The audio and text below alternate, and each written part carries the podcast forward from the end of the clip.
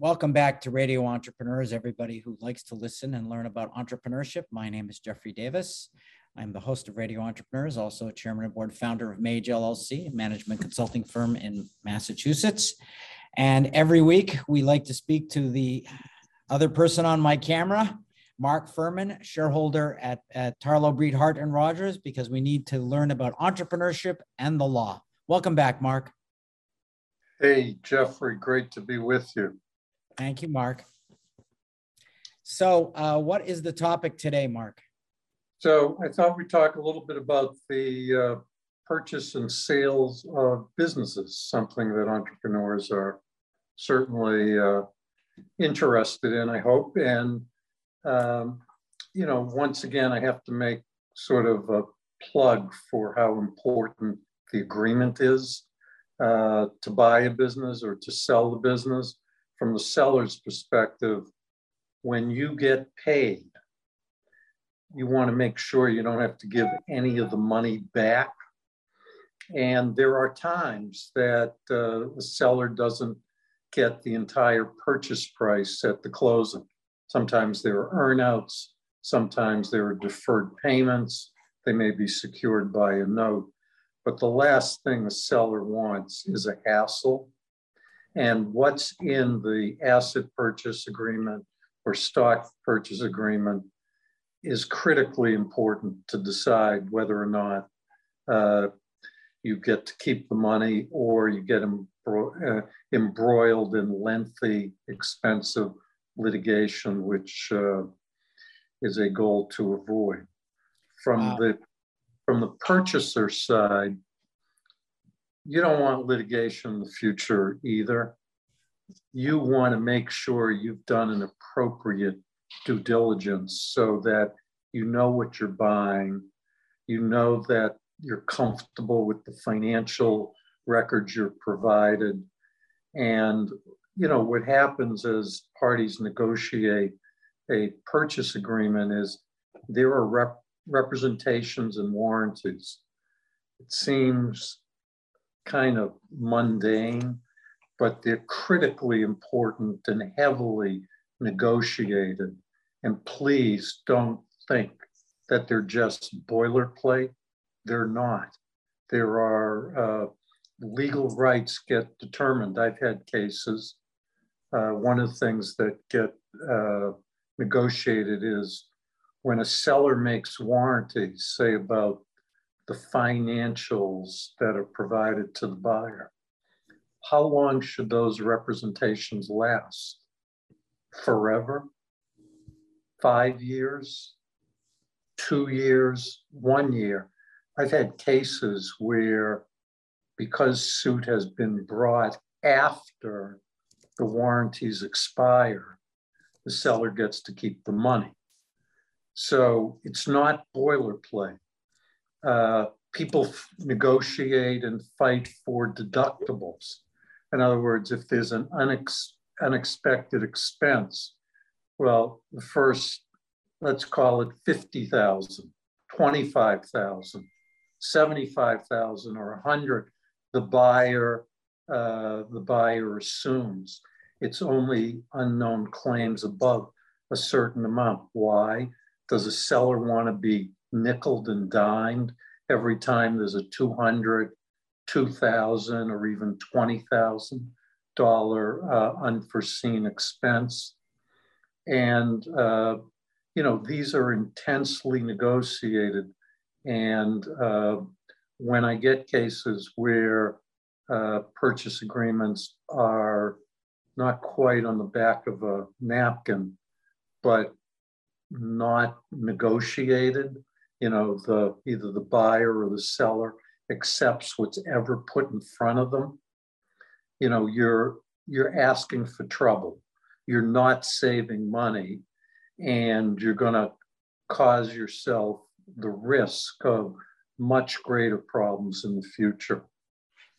Mark, I uh, I always know that a transaction is ripe for problems for the seller, especially. Uh, have you ever seen a situation where there's potential performance criteria where the buyer crawls back and wants money back from the seller too? Because I have a feeling just people are not reading their documents closely enough or really having a competent attorney read them before everything is signed. Yeah, I litigate those cases all the time on behalf of the seller or the buyer. And, um, you know, are the financials accurate? Are the disclosures accurate? There, um, you know, there should be uh, due diligence, disclosure, representations, warranties, time limits. Time limits can operate almost like a statute of limitations that the claim doesn't doesn't exist based upon that uh, warranty or representation after that limitation period is over. What you don't want is to have someone buy a business with incomplete information.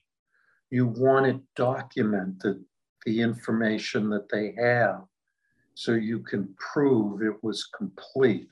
Because when allegations get made of fraud or misrepresentation, it's very important to have a be able to prove not only the accuracy of the information, but it was actually provided to the to the buyer.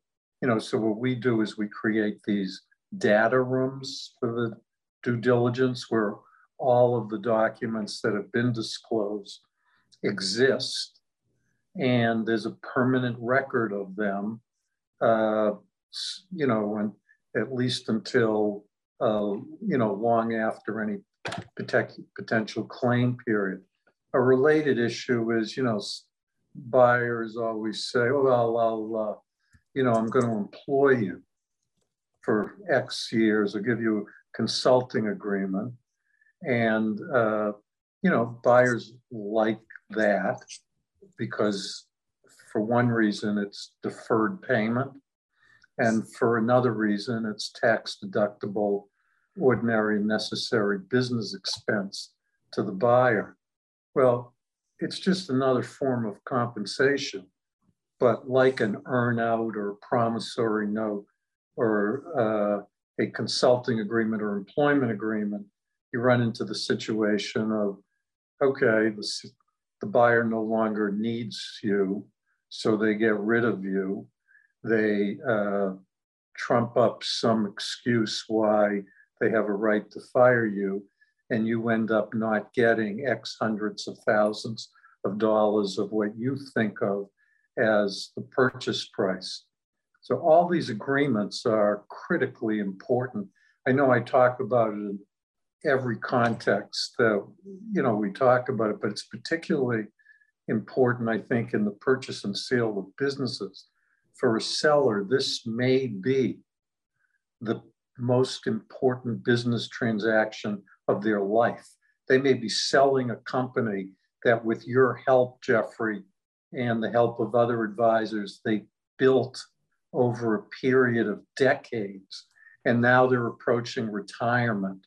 And this is their opportunity to realize uh, on their lifelong investment of time and money.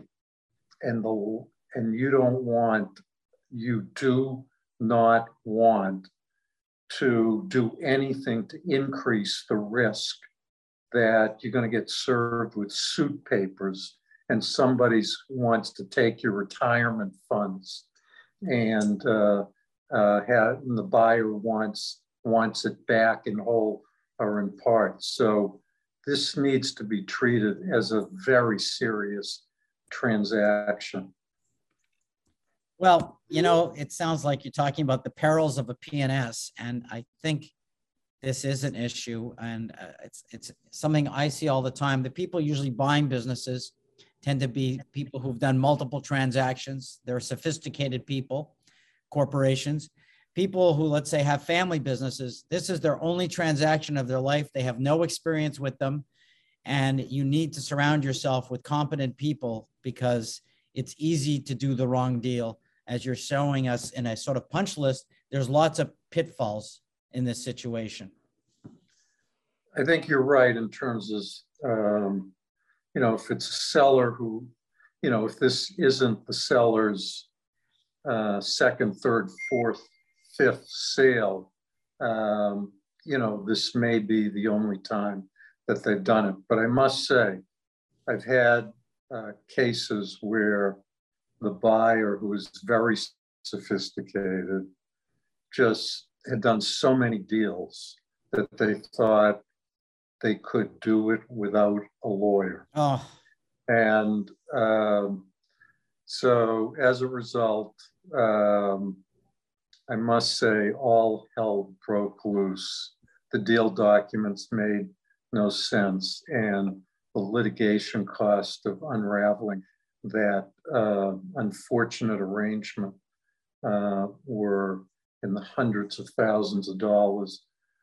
Um, and the savings of 10 or 15 or $20,000 up front, uh, it just wasn't worth it. Just wasn't worth it. so we're speaking with uh, Mark Furman, uh, attorney at Tarlow Breed Hart and Rodgers about the perils of the PNS, purchase and sales. Mark, again, I think this is something that every entrepreneur on both sides has to be a little bit more conscientious about. This is not something people can do on their own. As a management consultant, I would never do it on my own, and I've seen many of these. If someone wants to get more information from you about how to do these things properly, how would they find you? I can be reached at 617-218-2025 or on my email mfurman, F U R M A N, at tbhr-law.com. And this is Entrepreneurship and the Law on Radio Entrepreneurs, and we will be back next week with Mark Furman with more stories.